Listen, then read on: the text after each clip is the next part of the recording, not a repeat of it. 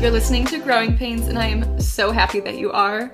I'm Olivia, and I'm joined with a guest that I've spoken to you all about before as being the person I was in search of here in Chicago.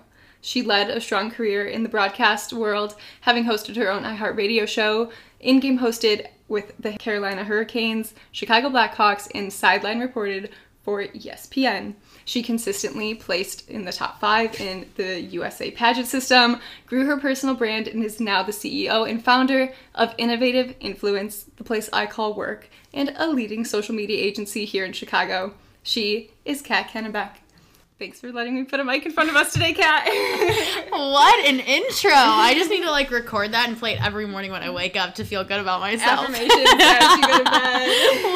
Literally, I'm so excited to do this. This is cool to see you in like a different element because obviously I know you as my right hand person, but this is so cool. Thank Mm-hmm. Yeah, you for having me on. It's a little low budget. I was just telling Cat all I need is my mic and my laptop, and we're rolling. But it works for me, and I think I really enjoy it because it just allows me to have different conversations Mm-hmm. beyond my professional conversations. Absolutely, and everybody's got to start somewhere. So Exactly. good for you. I love your mic. Thank you.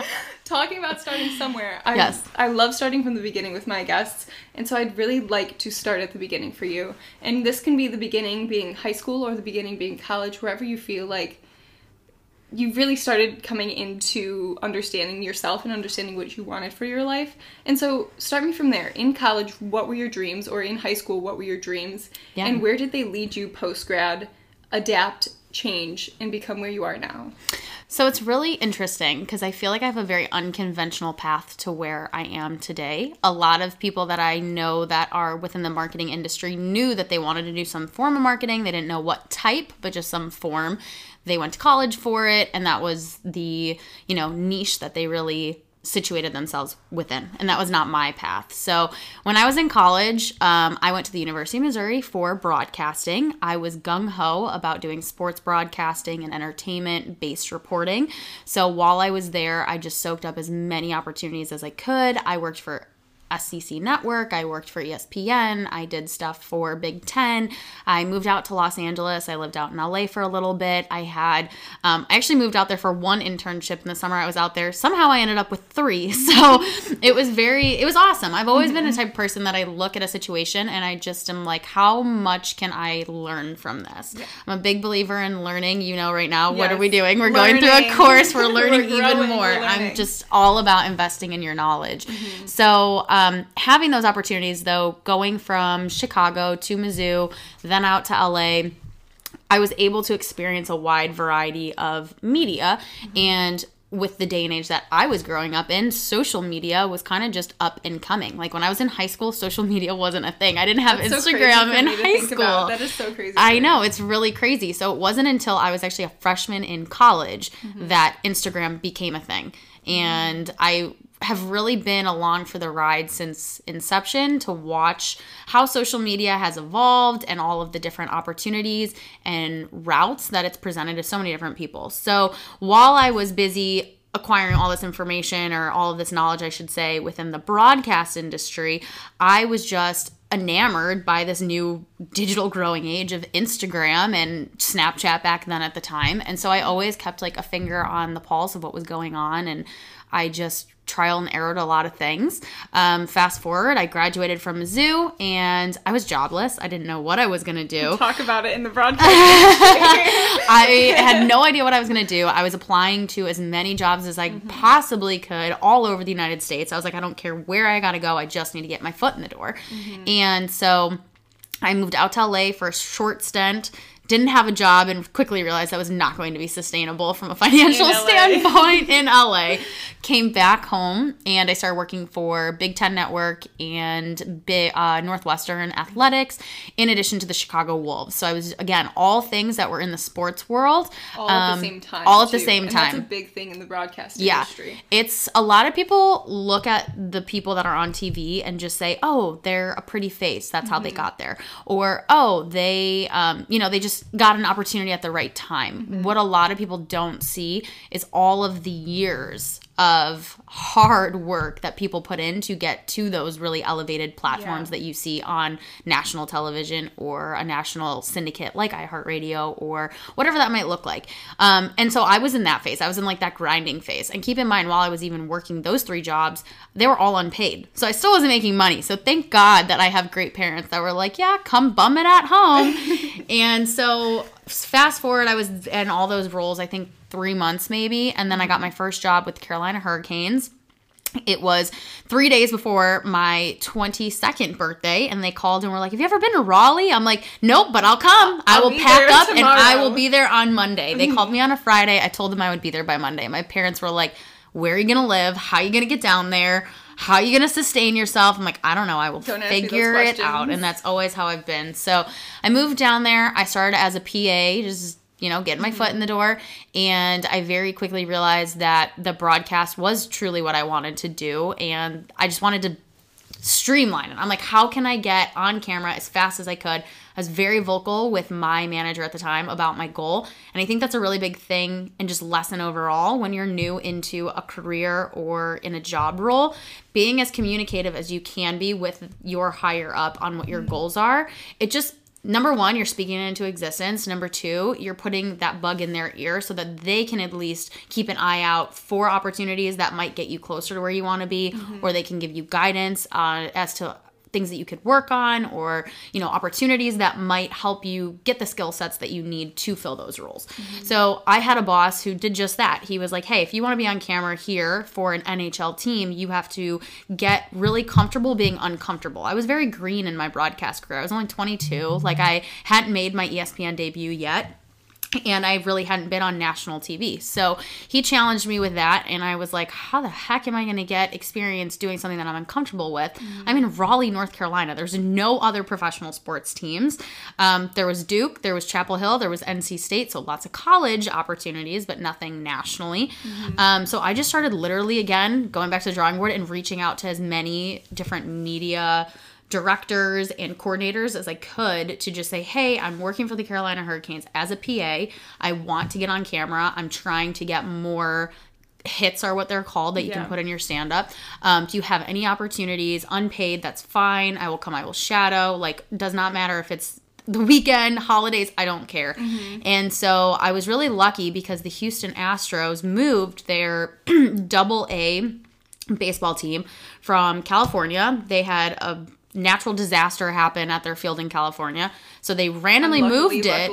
yeah, to Yeah. Fayetteville, North Carolina, which was an hour from where I was living. Mm-hmm. And so somebody at the Canes put me in touch with somebody with their organization. And next thing I know, they said, Hey, we don't have a budget for broadcasting, but if you want to come out here and you interview the players and you edit all of your own stuff and you post it, you do all of it, we'll you know, we'll give you the rights, it. you can do it. And everybody thought I was crazy because I would literally go from working at the Canes from 9 a.m. until 4 p.m. I would drive an hour to the field. I'd get there at about 5. Tea time, or like, not tea time, um, time that they would actually hit like start the game was typically 6 6.30 so i would get there i would do my interviews i would splice everything up so that i could get it on to social media before the game started. And then i would stay until after the game to interview the guys afterwards. And then i would drive home another hour typically not getting home till like 10 11 and then doing it all over again. And so i did that for a full summer. While i was doing that um, ACC Network was looking for a contributor for NC State. So I got reached out to from from that director. He said, "Hey, we have this opportunity. You can cover women's volleyball, another sport that I had, Had no, no experience Uh-huh. in. But again, just putting it, It out just there happens. Like you have yeah, to take you it. just have to take it. So I became really familiar with a lot of women's volleyball, um, and that was actually so I broadcasted for them three times. It went really well, and then ESPN was actually coming to NC State to cover their women's volleyball. Um, they were headed into their conference championship. They were doing really well that year, and I just so happened to be in the right place at the right time. And I had already had the experience with the coach and with the team. And so ESPN said, Hey, would you like to make your ESPN debut and cover this for us on ESPN 3? And I was like, Absolutely. Count me Yes, in. yes, yes. We're going time. so that was when I made so at 20 I would have been 23 by that point I made my ESPN debut I continued to do that I continued to work for um, the Houston Astros and then that next season of the Canes came around and their in-game host happened to step down so it was again just right place right time and Yeah. my boss had already challenged me with hey get comfortable being uncomfortable I could not have been any more uncomfortable Comfortable. following sports that I had no knowledge of so Yeah. I brought all of that to him. He was really impressed and he said, "Okay, I will allow you to try out for this role and it you know, I'm going to hold an, an open audition and if you get it, you get it and if you don't, then I hope that you stay in the role that you're in. We don't want to lose you." um ironically, the guy who was the in-game host for the Carolina Hurricanes that I I had no idea he was the VP of talent acquisition for iHeartRadio, and he never told me that when I was his stage manager. We continually bonded just over media, and he always followed what I was doing, and he would always ask a ton of questions about my broadcast background. Um, but I never really understood what he did. I, everybody just said he was in radio. I was like, oh, Oh, okay, cool. that's cool. Didn't understand he was a big wig for iHeart. So he leaves the Canes, um, and I auditioned for the role. I actually got beat out for the role, which was talk about an ego check because I was like, oh my gosh, I've been doing all this work. I've been traveling around. I'm I doing basically set myself up exactly For this. exactly it was like how the heck did i not get this? I was so close. And i actually got beat out by a girl who was like a senior at nc state. She was really young. Um, and at the time i remember being like i am not going to go be her stage manager. I was like so pissed about it.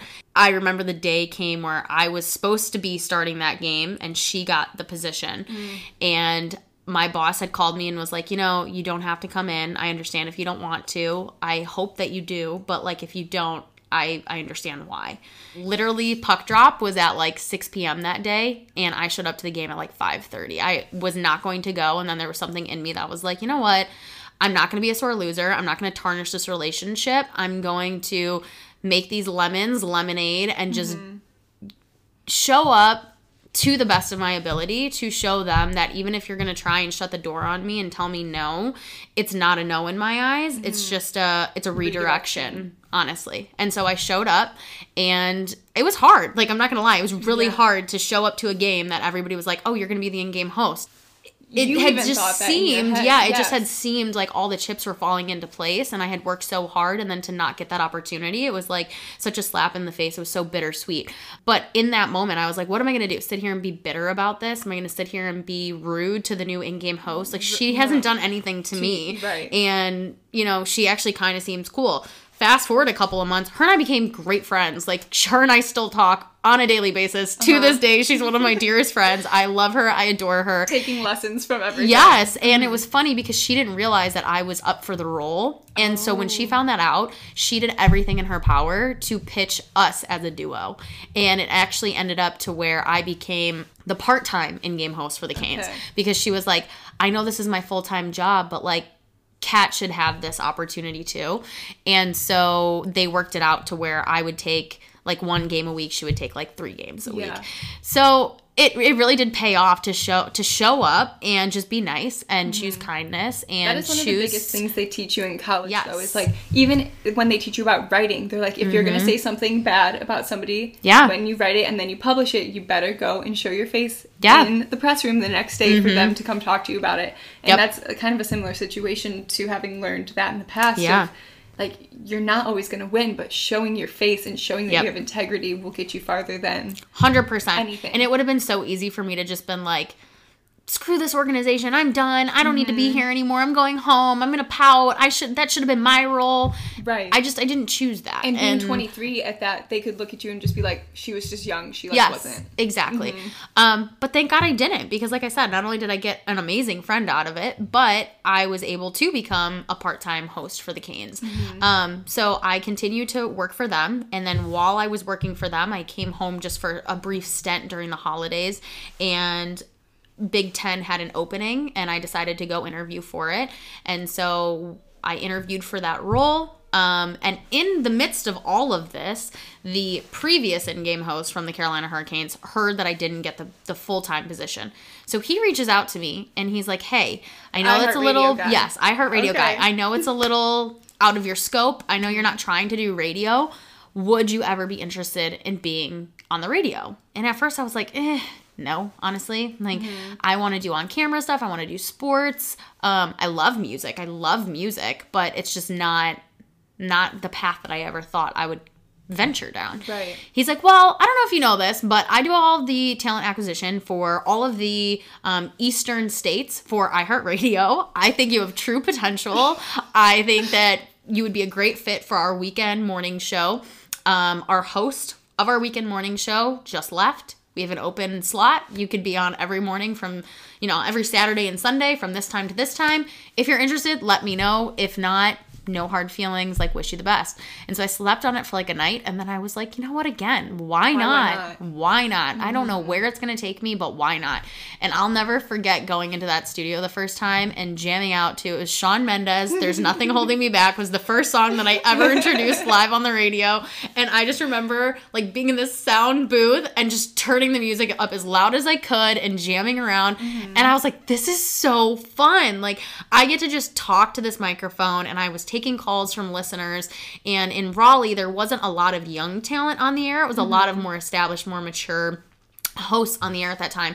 So I kind of brought this fresh flavor and I was talking to the younger demographic. And for the first time in, in a long time at the station, um, we had young people calling in to talk to me, and it was so cool. It was like making friends It was like via the made your own radio. Yes, honestly. without having social Exactly. media back then. And exactly. And so while all this is like unfolding around me, mind you, social is still continuing to evolve. And Yeah. I just continued to share my story on social media. And I just was always very authentic with it. I was very, I'm a very open person. I'm Mm-hmm. an open book. You can ask me anything. I'm going to, I'm going to tell you whether you want to hear it or not.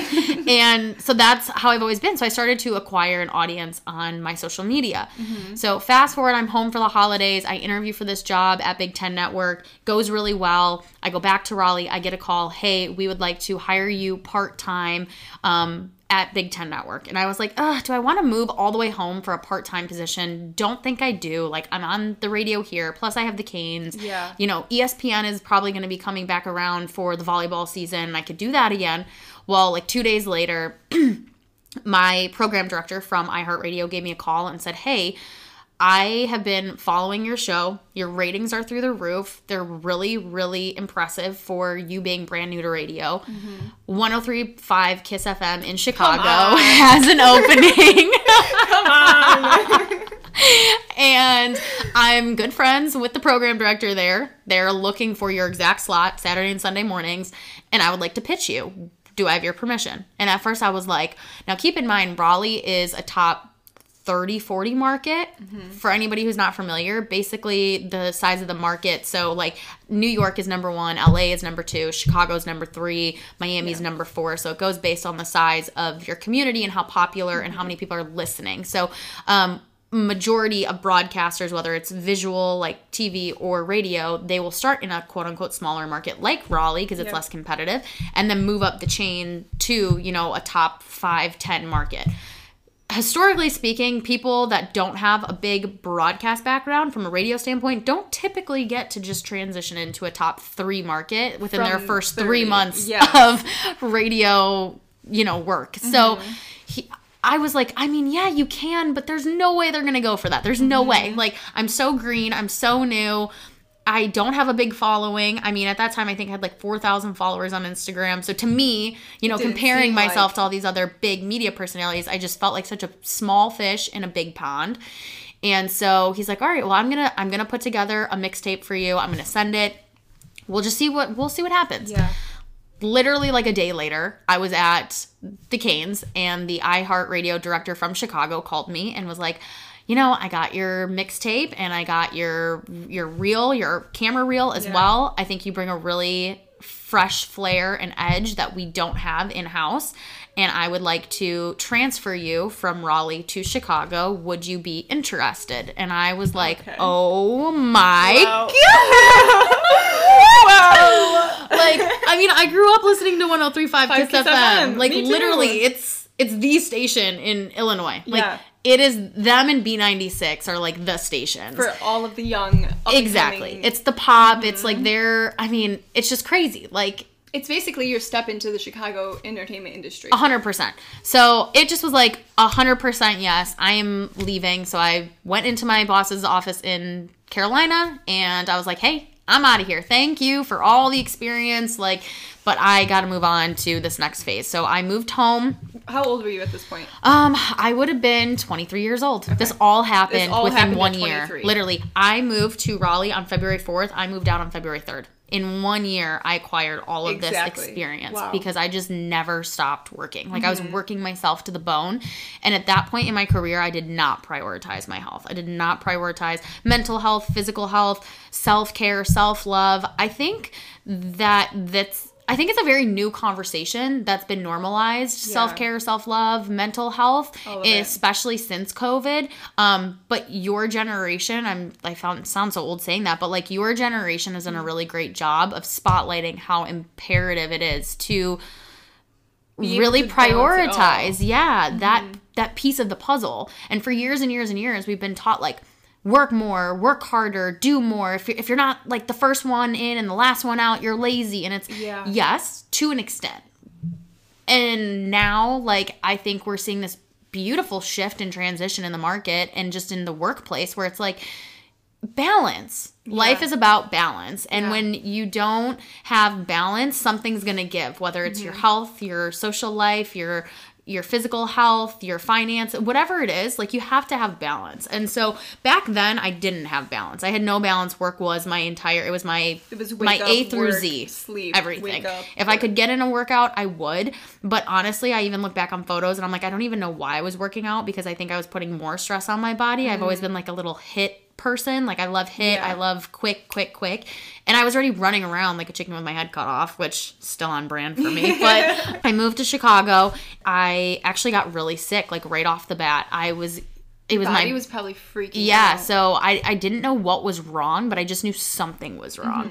Um, I was having all these weird health symptoms, and finally, it was actually on my birthday. Um, so now I'm tur- turning 24, and all my friends are like, "Take shots with us, and let's drink, and let's have fun." And I was like, "Guys, I can't even stomach the the thought of alcohol right now. I'm so sick. Anytime that I would eat, I would get I would throw up, or I would feel really nauseous."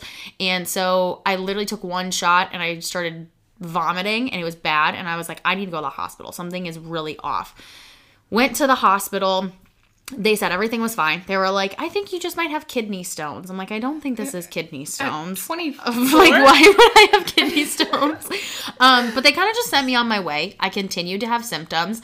While I'm going through all these symptoms, I'm getting onboarded at iHeartRadio. Yeah. I also became the Did in-game take the host. Big Ten job too? So I did. So I was a contributor for Big Ten. I was an on-air host for iHeartRadio. And I got the job as the in-game host for the Chicago Dogs, which was the brand new independent baseball team here in Rosemont. Mm-hmm. Yeah. So I was going to be like their inau- inaugural host. So I had three jobs, and I'm running around doing all this onboarding. Oh, and in addition to all that, I was working for NBC Sports Engine at the time, which is their digital platform. I was covering all of the wrestling tournaments for the NCAA. So I literally moved to Cleveland for a full month because they had me doing the live broadcast for um, D1, D2, and D3 wrestling for a full month. Carolina and Chicago. Yep. Yeah. No wonder your body's. So I was just going nuts. So finally, um, I get home from Cleveland. I had like a family event, and it's funny because you can look back at photos and just see you see that I look sick. I don't know how else to describe it, but if you if you saw a photo, you'd be like, That's there's something wrong. There's there's something wrong. Um, so finally, I I had another episode where I was like projectile vomiting. It was really bad, and I was like, Mom, I can't live like this anymore. Like, I'm gaining all this weight. I my hair is falling out. I'm not digesting food. I'm getting sick. I feel sluggish. I feel tired. I was running off of Red Bulls. Like, it just was not healthy. So I ended up going to a gastroenterologist, and they found out that my gallbladder was having gallbladder attacks within my body. So basically. Yeah. yeah, it's crazy. So without sounding like too technical, basically your gallbladder does small murmurs to Mm-hmm. digest your food and it will expand to 20% of its full size every time you eat to just slowly digest your food. And typically if somebody has their gallbladder removed, it's because it's not it's not small murmuring at all. It basically stops murmuring. And so it's sluggish. I had the adverse. So mine, mine was expanding to 99% of its size, which the gastroenterologist that I saw was like, I've been doing this for 20 years. I've never seen this before. So essentially think of a heart attack. I was having gallbladder attack. So every time that I would eat, my gallbladder would expand and then just collapse on itself. And it was causing me massive, massive, massive pain and all these complications. And as soon as they saw it through this this test that they took, I had to have it emergency removed. So I was literally living for that yes, with that for with that probably months. months months she was like you have had this at least for two to three if not four months based on how bad it's gotten she's like and i don't understand how you've fought through this pain which i think back and i do remember being in a lot of pain but i was on such an adrenaline rush of Constantly. just again going back to that work hard work hard never give Yeah. up and i just kept that in the back of my mind and kind of like mind over mattered it Mm-hmm. so that was the first time that i had to like mother Take nature and my mental health and my physical body was like stop. Like please just stop for five minutes take Mm-hmm. a break.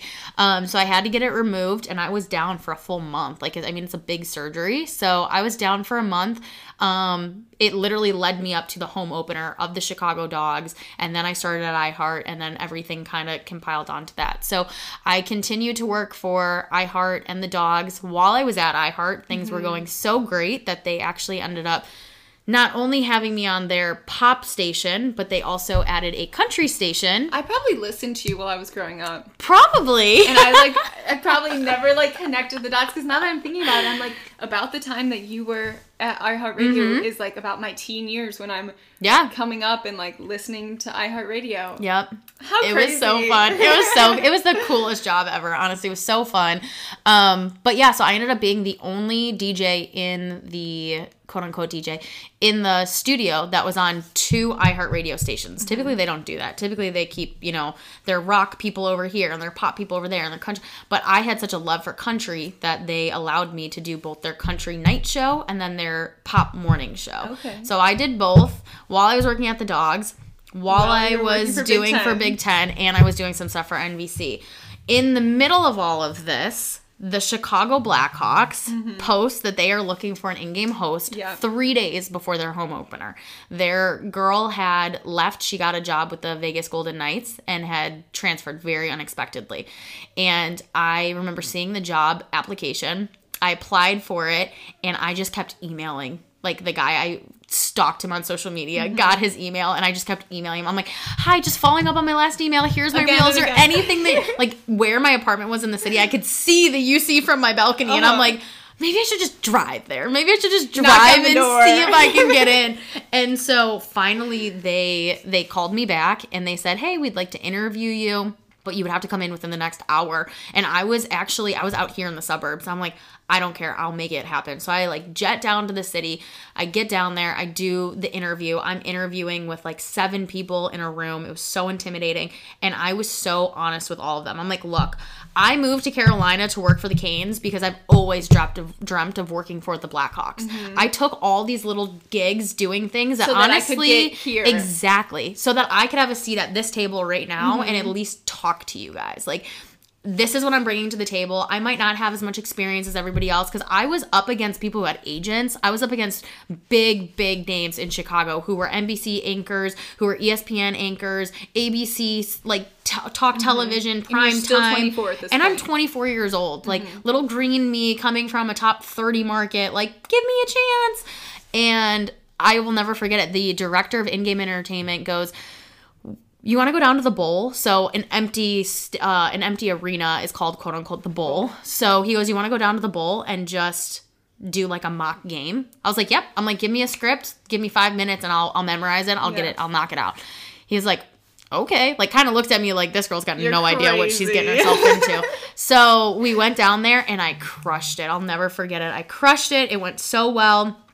I drove home. I left the interview. I drove home, 30 minutes later, they called and they were like, hey, we want to offer you the job. Can you start on Wednesday? And in addition to that, we are willing to give you 15 tickets to our home opener for you to give to family and friends. So not only did I get to become the in-game host for a team that I've idolized my You whole life. But my mom everyone. got to come, my cousins got to come, my best friends got to come, like my sister got It to come. It was like you were living in your dreams. it in was that the moment in front of your coolest thing. Yeah, like and even though I was only with them for one season because then COVID happened, Mm-hmm. I just look back on that whole time and I have the best memories. Like the best memories just with my like I said, my mom coming in like I have a little sister, she's 11 now, but at that point she was I think 6 or 7. And just to like be able to share those things in my hometown Mm-hmm. with my family was so cool. So I I was in that entire I would say broadcast stage in Chicago for from like 2016 to 2018 maybe so like a year and a half 2 years. Um ultimately while I was doing all those broadcast jobs, I continued to document everything on Yeah. social. And this all was still your dream at this point. Like the broadcast world was your dream. Mm-hmm. Yeah. You were living for the grind that you were in. I really was. It wasn't until I got sick and I had my gallbladder removed that I kind of had to like take a pause and be like, okay, what is long term sustainable here? Because when you're 21, 22, 23, you're not thinking about when I have kids or like, you know, how can I take time off one day? Like, you're just Yeah. not thinking about those things. And so those things just didn't cross my mind until I got sick. And then I was like, hmm, I wonder if this is long term sustainable because I'm only where I'm at, I am right now because all I've done is grind and all I've done is work and work and worked myself to the bone and I've gone lots of sleepless nights and I've slept in my car to make things happen and I've like you know maxed out credit cards to fly places just to have it on my resume that I was at this event and I covered it like with no pay like it was just crazy like and again those are the things And that, that a lot of people don't see That is the realism behind the broadcast. it is, industry. yeah. And like if you, you know, you think about like the Molly McGraths and you think of a lot of the big names that are on ESPN today, they all have stories like that. Yeah. None of them came up without some sort of struggle and hustle, and a lot of people just don't see that. So that happened, and now we're in like June um hockey season's over wrestling season's over. Um so i was just at iheart and i was doing some stuff for big ten just with through northwestern like you know men's soccer and stuff like that. But it was a very like slow season.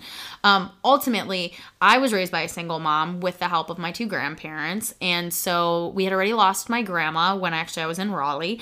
And so we had my grandpa and my grandpa was like my dad essentially. Like he is who took me to my daddy daughter dances. And Oh. he was he, my grandpa was like my dude. He was Yeah. just so close. And so he got really sick unexpectedly and he was actually they had to airlift him down to Northwestern off of Michigan Avenue, which ironically I was working on Michigan Avenue because that's where iHeartRadio is stationed. Yeah. So my mom had called me, I was on air and she's like grandpa's getting airlifted down there. None of us can get from the suburbs to the city that fast. Can you get over there to stay with him? And so it was a very long process. I mean, he was down there for two and a half weeks. He had lung cancer. they Oh my were removing some of his lung.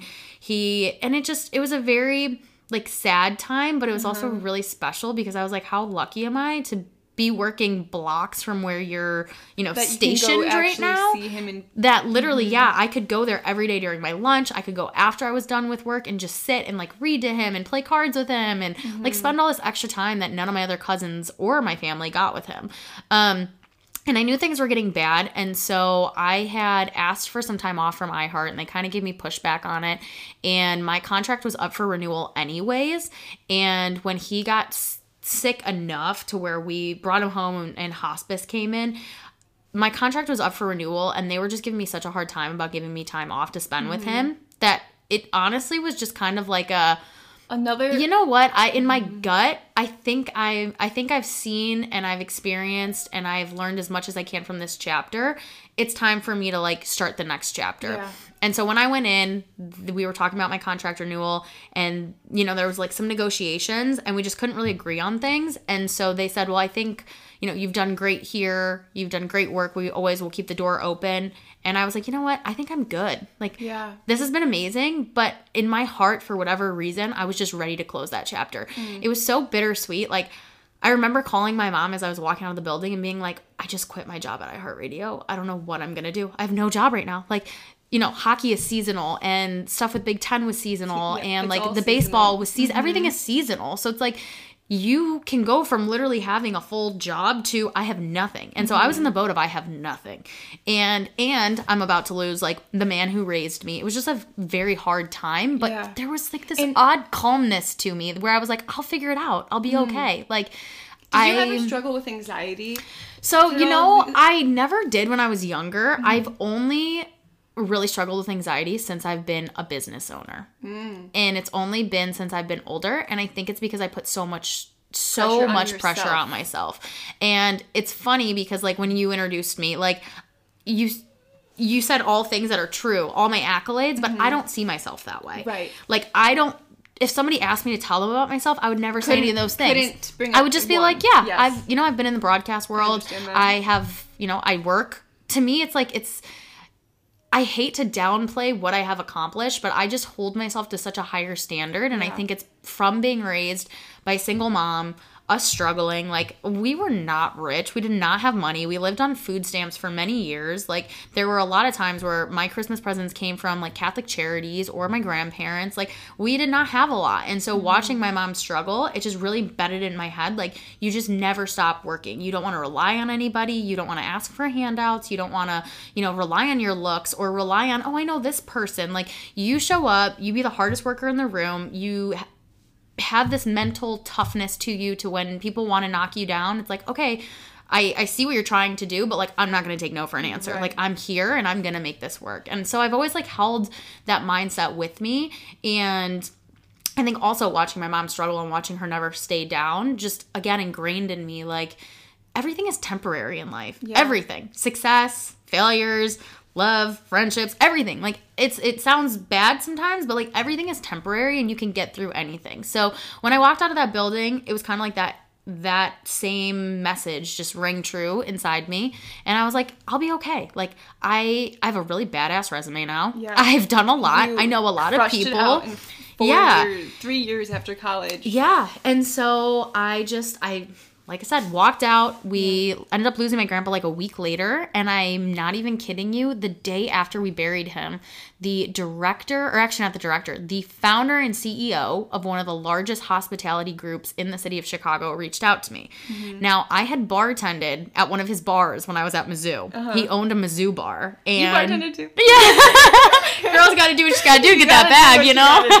you got to do it. So he had reached out to me, and unbeknownst to me, he had been following me on social media mm-hmm. all this time. When and you were documenting everything. everything. So he mm-hmm. knew that I went to Raleigh, that I was in LA, that I worked for iHeart, that I was at the Blackhawks. Like he watched it all. And I uh-huh. didn't at that time I my goal was not to grow a personal brand. Personal branding wasn't even a thing on uh, Instagram Nobody at that talked time. about it. No, Nobody this talked was the about start it. of the Kardashians. yeah, literally. they literally were like in mm. their early ages of life at this point. Literally. So like that was not my goal. I was just trying to be like vulnerable and transparent and just like at that time I thought only like my friends and my family followed me. I didn't know that I had other people following me. So he called me and he goes, "Oh, a little birdie told me that you're not working for iHeart anymore." Which honestly, I still don't know what little birdie ever How told him this- that because I don't know. So he said, "I would love to um, catch up with you and mm, like take you out to lunch. I have a business concept that I would love to bring you to discuss with you." Was all that he said, and I'm like, "Okay, I have no idea what this what this is." Yeah. So we go to lunch. Long story short, he's about to open up another restaurant. At this time, he had 12 restaurants in his portfolio. And basically, he was opening up a restaurant. It was going to be the world's like first positivity restaurant. And you could basically pay to um, have the name of anybody who had battled cancer, was battling or lost their battle to cancer. And so the inside of this restaurant was completely white. You could pay to have their name, the date that they either again battled it, lost their battle, whatever it was, and then the type of cancer paste it onto the wall and then that donation that you paid to have their name put on this wall would go directly to Lurie's Children's Hospital. And so we were he was going to be sponsoring families and so a lot of the proceeds from this restaurant were going to be going back towards Lurie's Children's Of Hospital course, right after. right after I had lost my grandpa, grandpa. and then a year before that I lost my grandma both to cancer. Yeah. So to me it was like, oh my god, like this feels just very aligned with like where I am right now in my life. Yeah. And so his thing was we've had massive success. Like, have you ever been to Hopsmith or Fatpour in the city? Yeah. Mm-hmm. Yeah. So he was the owner of those restaurants. So So big success. big, big success. They had never done social media ever. He had never paid a Really? dollar for marketing ever up until he hired me. He literally goes, I'm not even kidding you, love. He goes, Wait, and this is like right at the start of COVID. so no, COVID was not a thing yet. So this was 20, what year did COVID start? 2019? Okay. Yeah. Yeah. So this would have been 2018 now. Okay.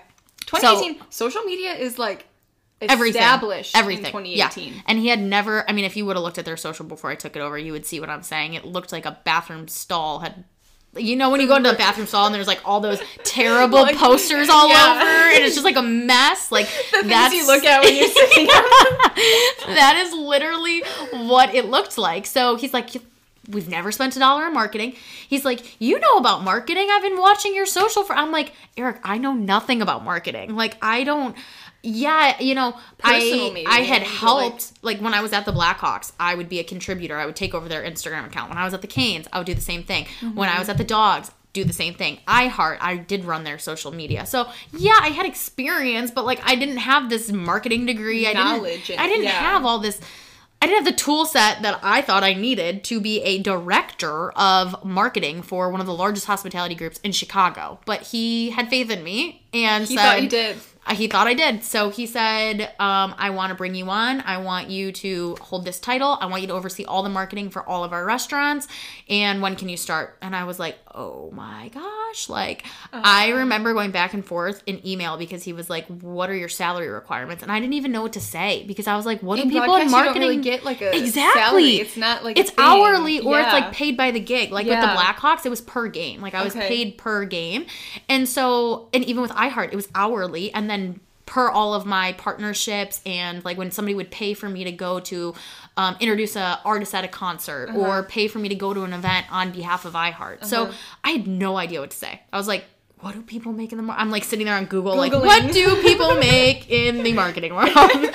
and I remember sending him back like my offer and being like, this is what I Yeah. this is what my salary requirements are with you know 401k and this and that and this and that and i was like sweating bullets so nervous that he was gonna laugh at me and be like this girl is out of her mind Uh-huh.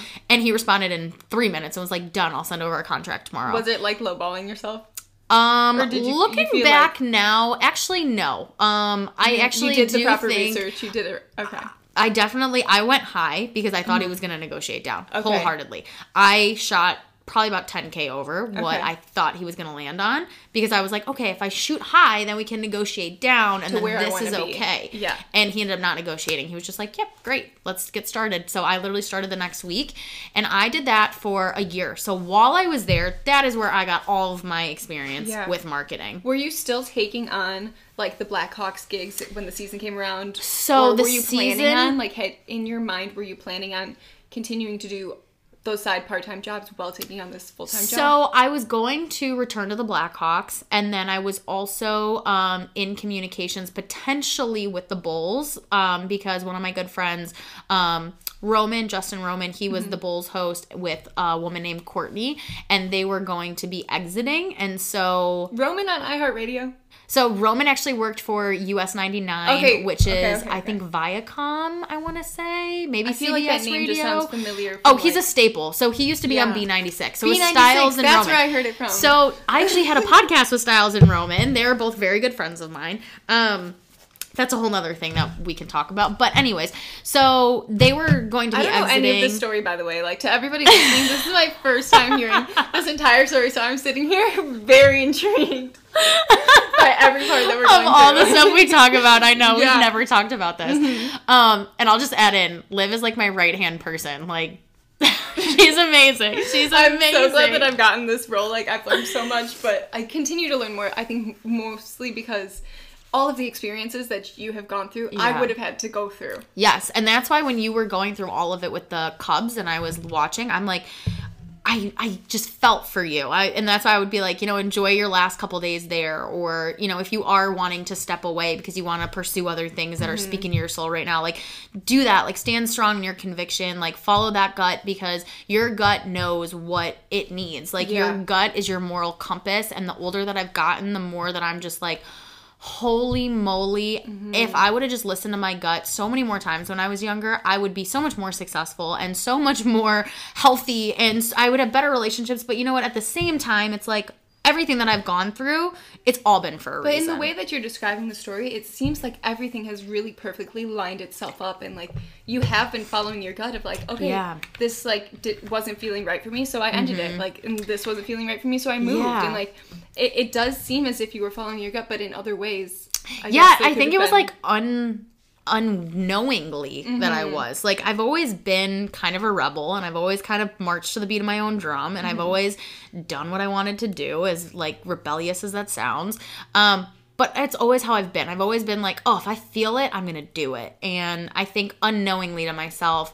I just saw it as like following opportunities. But now looking back, yeah, I think you're right. It was just me listening to my gut, like when I I quit iHeart, and um, yeah, that next season the Blackhawks opportunity did come back around, and I was like, is this really what I want to do? Like, do I want to do this again? You know, it's not. It's not like it's a full time job and it's Right. hard, but it is still a time investment. And it takes your brain power too. I think that that was a struggle that I had was like, Yep. yes, it's only this day a week, Mm-hmm. but it takes my mind out of like the creative process of what I'm doing Hundred here and here and here and yeah. here. Well, you only have, and you and I talk about this all the time with innovative. Like you only have so much energy Mm-hmm. to spend in your life. So it's like if you have a battery, an internal battery that's at hundred percent, and you know. 50% of that battery is being used on work and all the little things that go into work. So, like for me, it's, you know, onboarding clients and overseeing all the business operations and onboarding my employees and Mm-hmm. Yeah. making sure that the wheels don't fall off the tracks and finances and admin and Continued creatives and, and- every, yeah all of it. Like okay so now i'm at 50% less, less of a battery. Okay where are you gonna put the rest of that battery? Are you okay you're gonna put it into your mental health your physical health your social life maybe travel.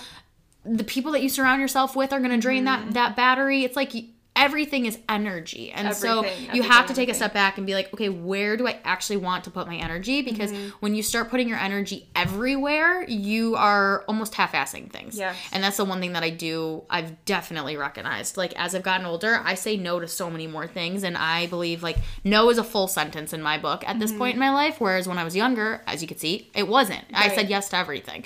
Um, but that's probably why i was sick. And that's probably why i had such a tragic you know like halt in the middle of the the storm that I was like trying to dance through. Yeah. So so yeah, so I did that and while I was doing that, um great salary, great environment, loved the team, loved the owner. It was amazing, but they kept growing their restaurant portfolio and I kept having more responsibility added onto my plate. I had no help. So at that point I was overseeing 13 restaurants. You can understand how much that Mm-hmm. Oh my is now working in the marketing world. And it was way more intensive than what I do for a lot of our clients here. So Mm-hmm. it was email marketing for every restaurant, Facebook ads, every restaurant, influencer events, coordinating all those events, radio spots. Like I would have to coordinate with any of the radios that we were on for their ad time. Wow. Um, shooting content, editing the content, doing all their feeds, doing all their their scheduling, doing all their captions 13 for 13 restaurants. And like it got to the point where even on holidays, like uh, there was a New Year's Eve where he was like, "I want you to go to all of our restaurants and get content at all of our restaurants." And to be completely honest, that was like the one of the final straws for me because I was uh-huh. like, I'm working 80, 90 hours a week and my pay is not going up. I'm not getting any help. Like again, running myself into the ground and this is mm-hmm. not what I want. A repeated cycle, but in a different industry. Exactly. So it wasn't until we had a meeting with like our board of directors. We would always have these board of director meetings every Thursday.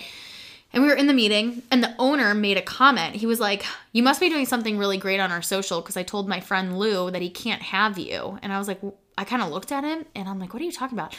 And this man at the time owned Avli, which is a very popular restaurant in Chicago. And yep. he had acquired about who was doing the social media for all of Eric's restaurants. And Eric said, obviously myself. And he said, Oh, is that your in house person or did you hire her? And that literally was what like sparked the idea in my head. I mm. was like, wait a minute, there's people that are asking about how I'm doing what I'm doing for you. Hmm, I wonder if other people would want to hire me if I decided to go out on my own. So I kind of sat on it for a little bit. So this is around and you're already running 13 accounts, Yeah. which is what a lot. I mean, like, it was a lot. an entire agency should be running. Yes, with with like employees, and Yes. I mean, could you imagine you and I running thirteen No. accounts right now?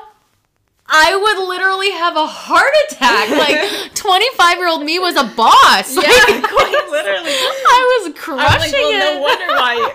Like you sustained the agency for so many years doing what you were doing. yeah, literally. Um, so yeah, so I sat on it for a little bit. Um, this was around I don't know New Year's, and at the time I had a boyfriend, and I mentioned it to him, and he was like, "I think you could do it," and he was honestly. You know, we're not together now, but like he was such a big driving force at that point in my life that was like, you could do this if you really tried to. I really think mm-hmm. you could. And having somebody in my corner that believed in me, even though I didn't know what that road looked like, and I felt like I was driving blindfolded down a completely new detour, mm-hmm. it really did instill more confidence in me. Um, Having that support system Yeah. that fed your battery. Yeah, exactly. Wasn't draining your battery. So having Yeah. that was really helpful, and I have an extremely, extremely supportive family. I mean, Mm-hmm. my I always joke and I always say that I wish everybody thought I was as cool as my little sister thinks I am because she is like We my gotta get her on board biggest fan. She's my biggest fan, and like I could tell her I want to fly to the moon, and that kid would look at me and be like, "You can do that. You can because you're my sister." Oh my goodness. like she's just the best thing ever. So I had mentioned it to her, and she was over the moon ecstatic. She She's said, absolutely. What yeah, can I do? she was like, "Oh my god, you're gonna own your own business!" And she made me these little business cards. Oh my goodness! And like the first, so my first project I ever did with Innovative, Mm-hmm. I was actually filming a commercial, and it was during COVID. We could not get any space, like commercial space, to film the commercial. So my mom let us use her house for this commercial for a client, and my little sister, I still have it somewhere, made me like. One of those snappers, you know what Stop. I'm talking about? That is so cute. She made it on like construction paper, and it said like CEO Catherine. that is uh, perfect. so it was great. But so yeah, so I sat on it, and then I was like, you know what? Screw it. I'm gonna do, Do it. it. I'm gonna do it. And I just remember walking in again to the HR lady's office and being like, "Thanks, but no thanks. This has been a great run. Thanks I for all of the yeah, thank you for everything. I am done." And she looked at me like I had ten heads. She was like, "What do you mean you're done?" And I was like, "I'm done. Like this is not for me anymore." I feel in my bones that there's something bigger out there for me. I don't know what it is, but I'm gonna figure it out. And she was just like, "You can't quit," and I'm like, "Well, When you were younger, did you always feel like you were meant to do something really big with your life? So yes and no. Um, it's funny because like when I was younger, I was very into like being the center of attention. Mm-hmm. Like I was always, no matter what room I walked into, I wanted to put on like variety shows and like I loved singing and I loved dancing and I loved being on camera and I mm-hmm. loved interviewing. Like I would mock interview people in my family during the holidays. Like and I have a huge family. My mom's one of seven. There's 37 of us first Oh cousins gosh. and we all grew up in the same neighborhood. Mm-hmm. So I was surrounded by people, and I think that that really just helped me find my voice at a young age because like I had to. I was surrounded by all these loud ass Italian people. I had to have a voice, otherwise I was gonna get lost in the sauce. Like You'll have zero voice then. literally. So, and it was funny because, you know, my mom came from a very blue collar family where people didn't really like move away. They didn't, mm-hmm. a lot of them didn't go to college. And I just, I don't know, I just always had like a little flair about me. So a lot of mm-hmm. people in my family would call me Hollywood as like a joke. They'd always be like, Yeah. oh, there's Hollywood, there's Hollywood. So I don't know if I would say I knew that I like had had it in me to achieve a lot. I just always knew that I watched my mom struggle and I knew I didn't want that to be my narrative. Like I Uh-huh. wanted to create financial freedom for myself. I wanted to be an independent woman who Mm-hmm. ran her own life, who supported herself, who gave herself every opportunity under the sun that she dreamt about, she gave it to herself. Yeah. And so when I left home at 18 and I didn't come like I didn't really come back, it was just because I was in that pursuit. So mm-hmm.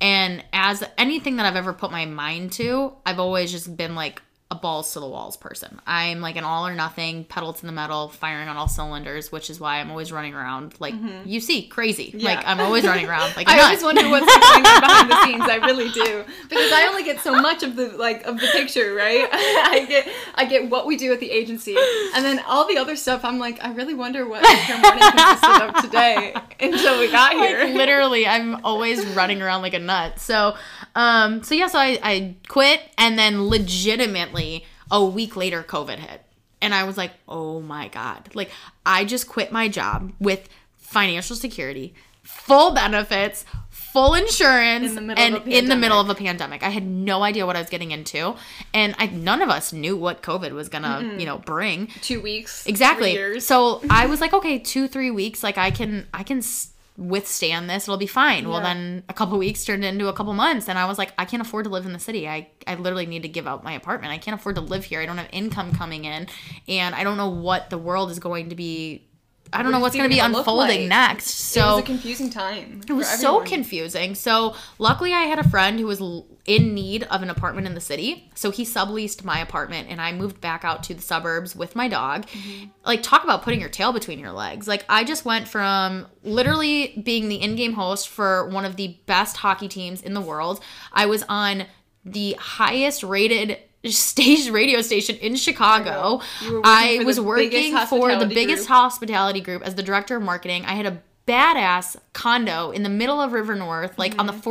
47th floor. Like I was living life and it all came crashing down and I literally had to move all my stuff into a storage and move home into my childhood bedroom and be like Oh Talk about humble. my god. Humbling yourself. What what did I just do? What did I just do? How am I going to get myself out of this? Mm-hmm. So, during that time, like I'm a very um I'm not a very emotional person it's a blessing and a curse because I allow myself to like feel things for like a day. I'm like, all right, you get a day to be soppy and be upset and in your feels, and then you got to get it together. Uh-huh. you got to figure it out. And that's what I did. So I like sat down with a board that looks like that one.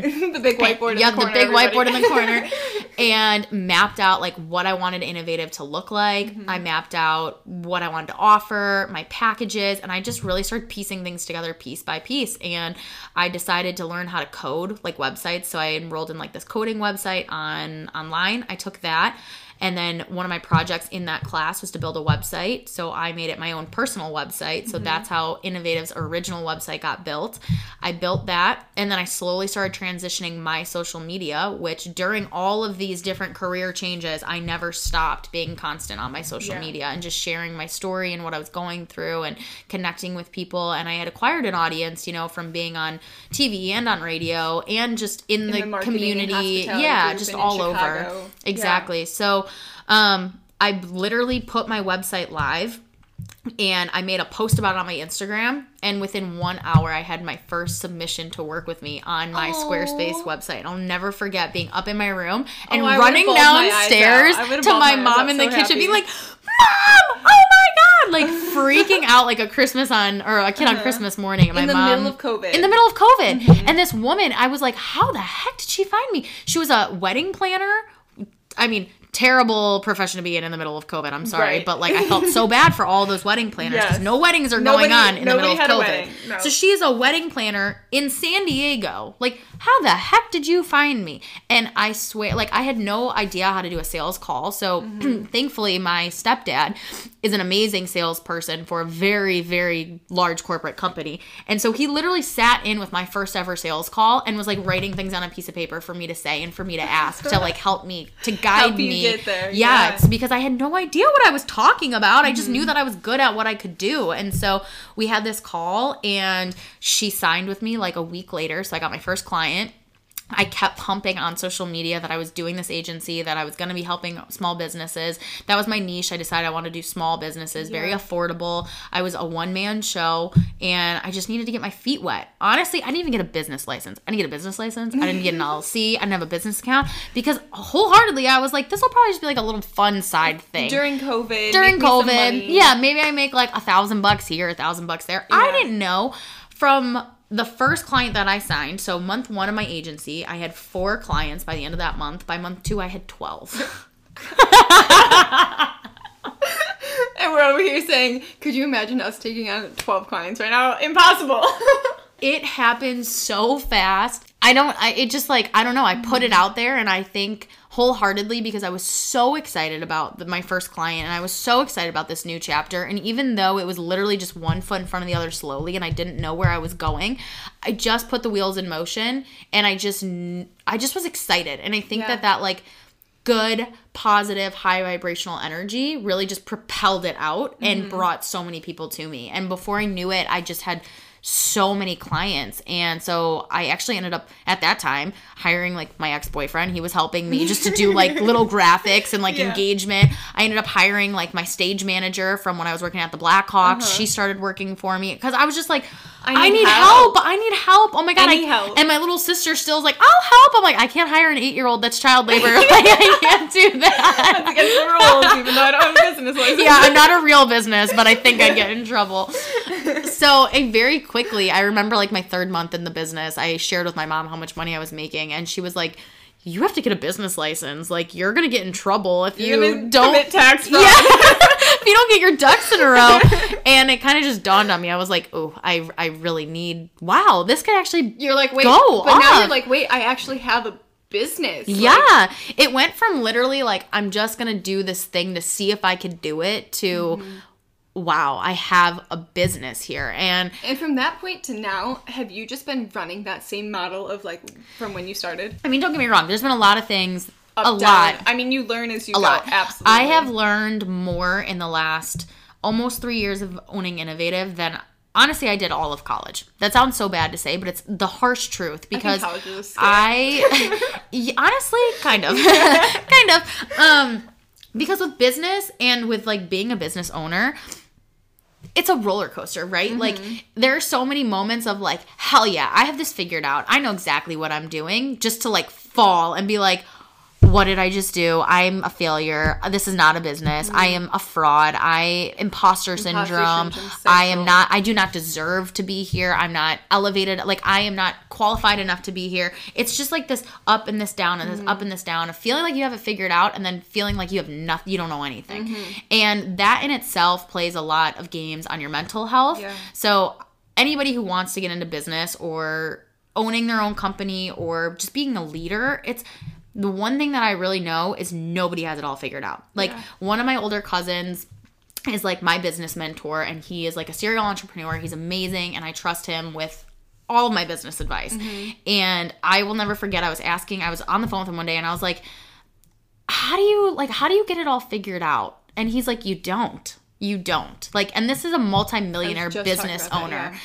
telling Oh me. Mm-hmm. you don't have it all figured out. I'm like, yeah, but like I feel like I feel like you have it all figured out and he's like Absolutely not. If I had it all figured out, like how boring would that wouldn't be? be sitting I wouldn't be sitting still. here. Like every every day you are continually learning and you're surrounding yourself with people who are going to challenge you and who are going to teach you something and who are going to push you out of your comfort zone Mm-hmm. because you're never going to know it all. You can fake it till you make it. You can make it appear like you have it all figured out, but nobody has it all figured out. Right. And so I think that that's been a really big thing for me to continually remind myself of when I have been down in those lull moments, because especially owning my own agency, there's been a lot of times where, again, I go a thousand miles an hour and then I just hit a wall and I'm so burnt out.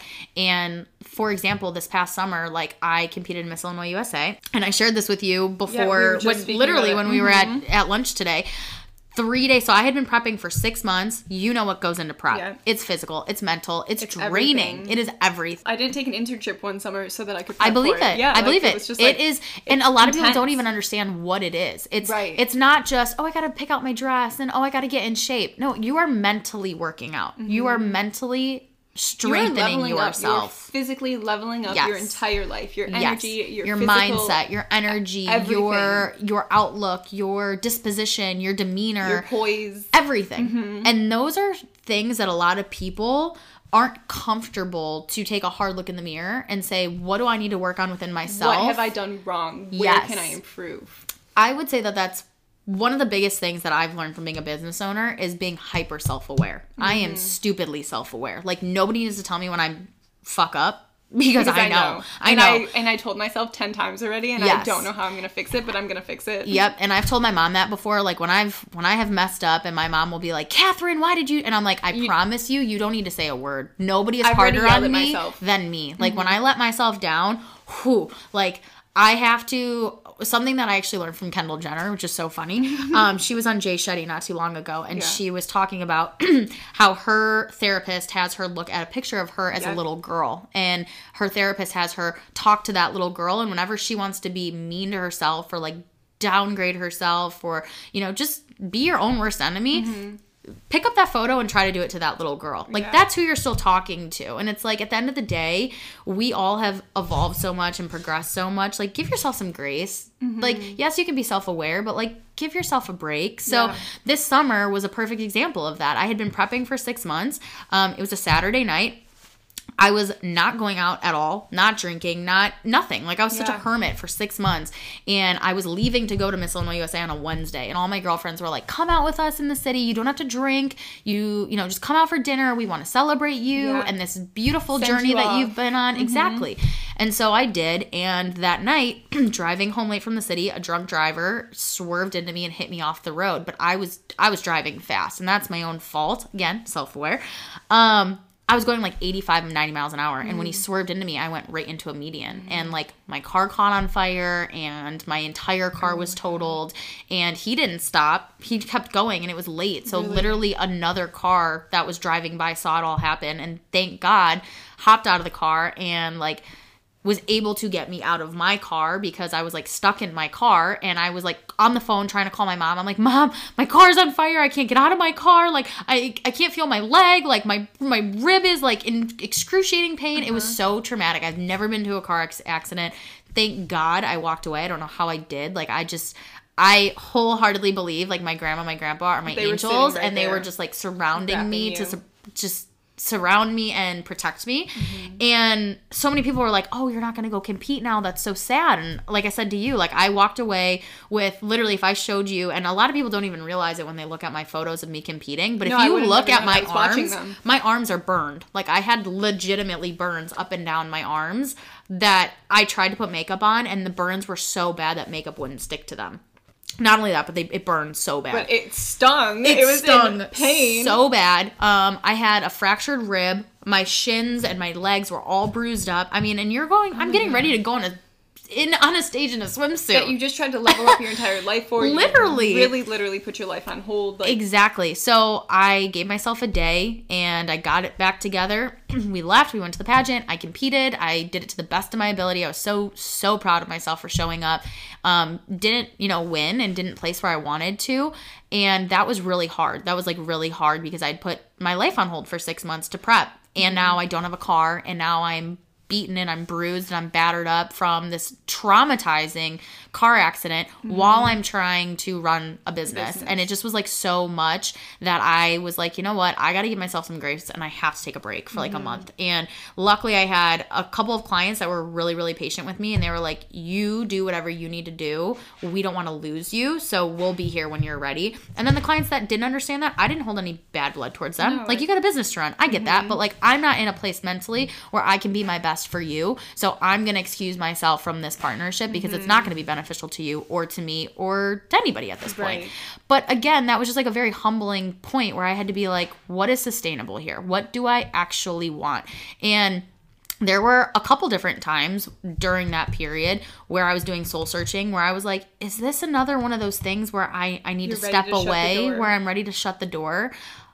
But who am I going to break up? Like, who am I going to fire? Like, where do I go to? what HR office am I walking into this time? Literally, do I go in the mirror like I'm done? I'm out of here. All right, Thank you for all of the ya. opportunities. like I had no idea, and ultimately, it was the weirdest thing. Talk about like weird timing.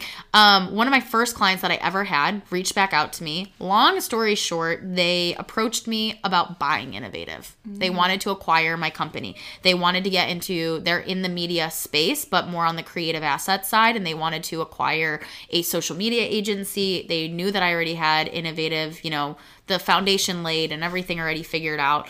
Um, and I thoroughly entertained it. I was like, you know what, maybe this is my sign that I'm not meant to do mm-hmm. this anymore, that I need to step away, that it's time for a new adventure, so to speak. And I even flew to where they're stationed and I was there all weekend and we were brainstorming what that would look like. And they were going to start a whole new company. And I was mm-hmm. actually going to be a co founder of this new company mm-hmm. And I was going to be giving up innovative and all of it. Now, mind you, while I was growing innovative, I got really big on TikTok. So, Mm-hmm. TikTok was like new because of COVID, and I had so much fun over on TikTok, but I had multiple of my first videos go very viral, Mm-hmm. and that changed the course of my business tenfold. I Mm. mean, there was one day where I had to shut down my website because I got 78 work with New us inquiries. forms. Yeah. And I was like, oh my Uh, gosh, what do I do with all of of this? TikTok, like the the, power- power, of TikTok is Literally. uh, enormous. Um, but like in the closet they had presented me, I would have been giving up rights to my TikTok, my Instagram, my website, everything. And I was like, so I flew there and I was entertaining all of it. You know, they gave me a nice number and said, this is what we will pay you for your company. And we'll still, you know, we'll let you know what's going on, but like you're not going to have a say in anything. And I was like pen to paper about to sign it, and I don't know what it was, but in my soul, I was like, I can't do it. I can't do it. Like, I, for the last three years, have emerged as this whole new version of myself. Like, you asked me earlier, when did I really figure out what I wanted to do? I feel like in the last, I would say, year and a half to two years, I've really mm-hmm. stepped into like being a woman, not a mm-hmm. girl, but a woman. Like, this is who I am. This is what I stand for. This this is what I tolerate. This is what I don't tolerate. This is these are the type of people I want to be around. These are energy chargers. These are energy drainers that mm-hmm. I'm not going to allow in my circle. Setting boundaries, knowing what you know, staying true to my moral compass and my values. I feel like I've been knocked down a lot in life, especially in my adult life, where people have like shut the door in my face and been like kick rocks. And mm. I feel like for the first time in the past like year, I would say year and a half, I've really been able to like step into that woman where I'm like, you know what? Life is gonna beat me down. Life's gonna beat everybody down, but I'm not gonna fucking stay down.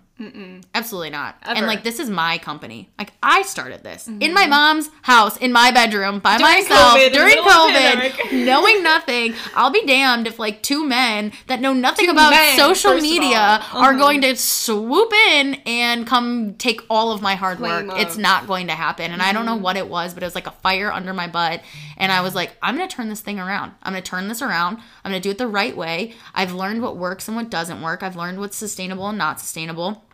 But I would have never known any of that had I not didn't just put the wheels in motion. Like people get so nervous to just start and then they don't start. Like they get so nervous to just it's almost like analysis by par- or paralysis analysis where it's they are overwhelmed by all the information and what they need to be doing and they feel like they should do this and they should do that that they just don't even start Mm-hmm. Yeah. and then you don't know you can't course You're correct you exactly Yeah. you can't course correct you can't reflect on on your journey you can't figure out where you want to go what's been working what hasn't been working if you don't just live and just see what even works. Like Literally. yeah.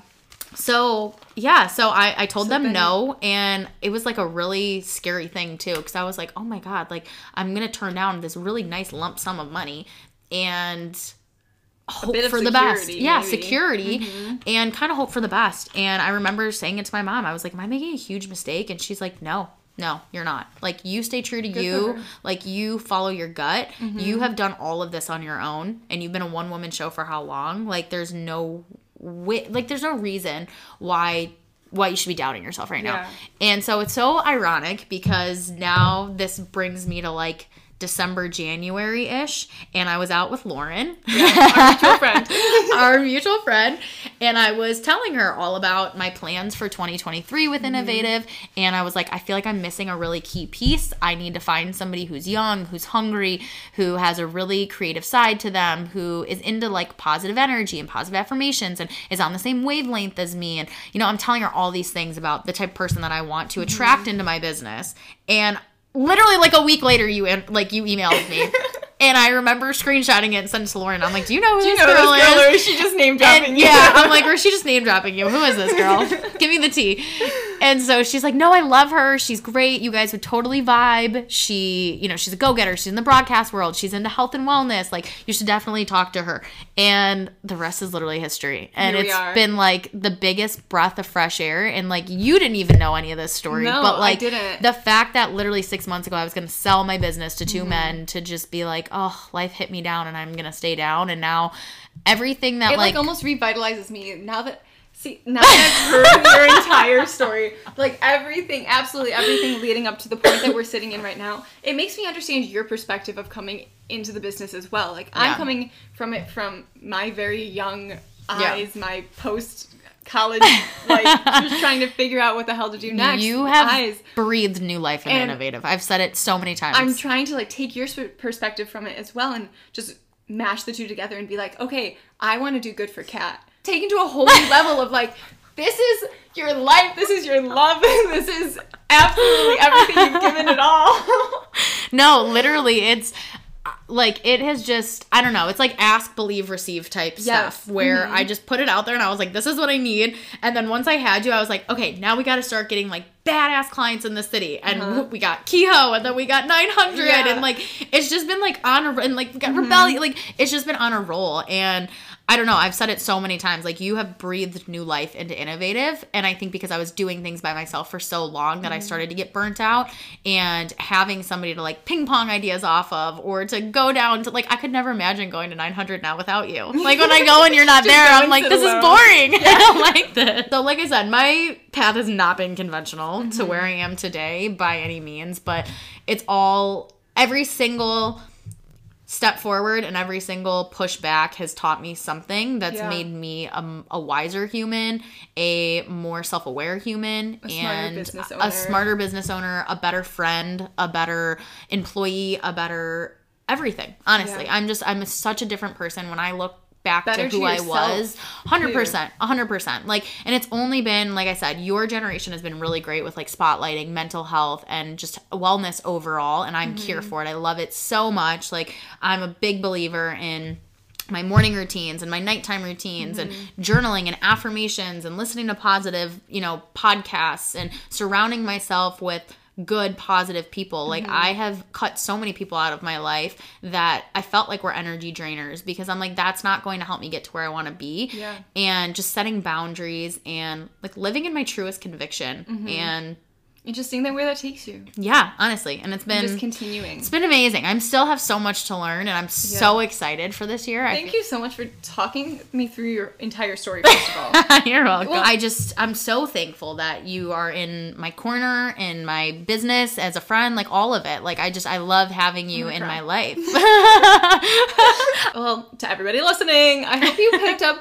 There were a hundred million points, so if you only listened to half and then came back and listened to the other half, make sure that you go back and re-listen to it all all over again because there are so many key things that you can pick up here, from business owning, from pivoting in your career, from trying it all to following your gut to just Don't be afraid to pivot. Don't be afraid to pivot. Don't be afraid to do the scary things. Don't be afraid to listen to your gut. Push yourself out of your Push comfort yourself. zone. Like choose kindness. Be the bigger mm-hmm. person, and just Accept like, more. Yeah. Be more. And no is a complete sentence. Period. And with that, we'll see you next week. Bye, everyone.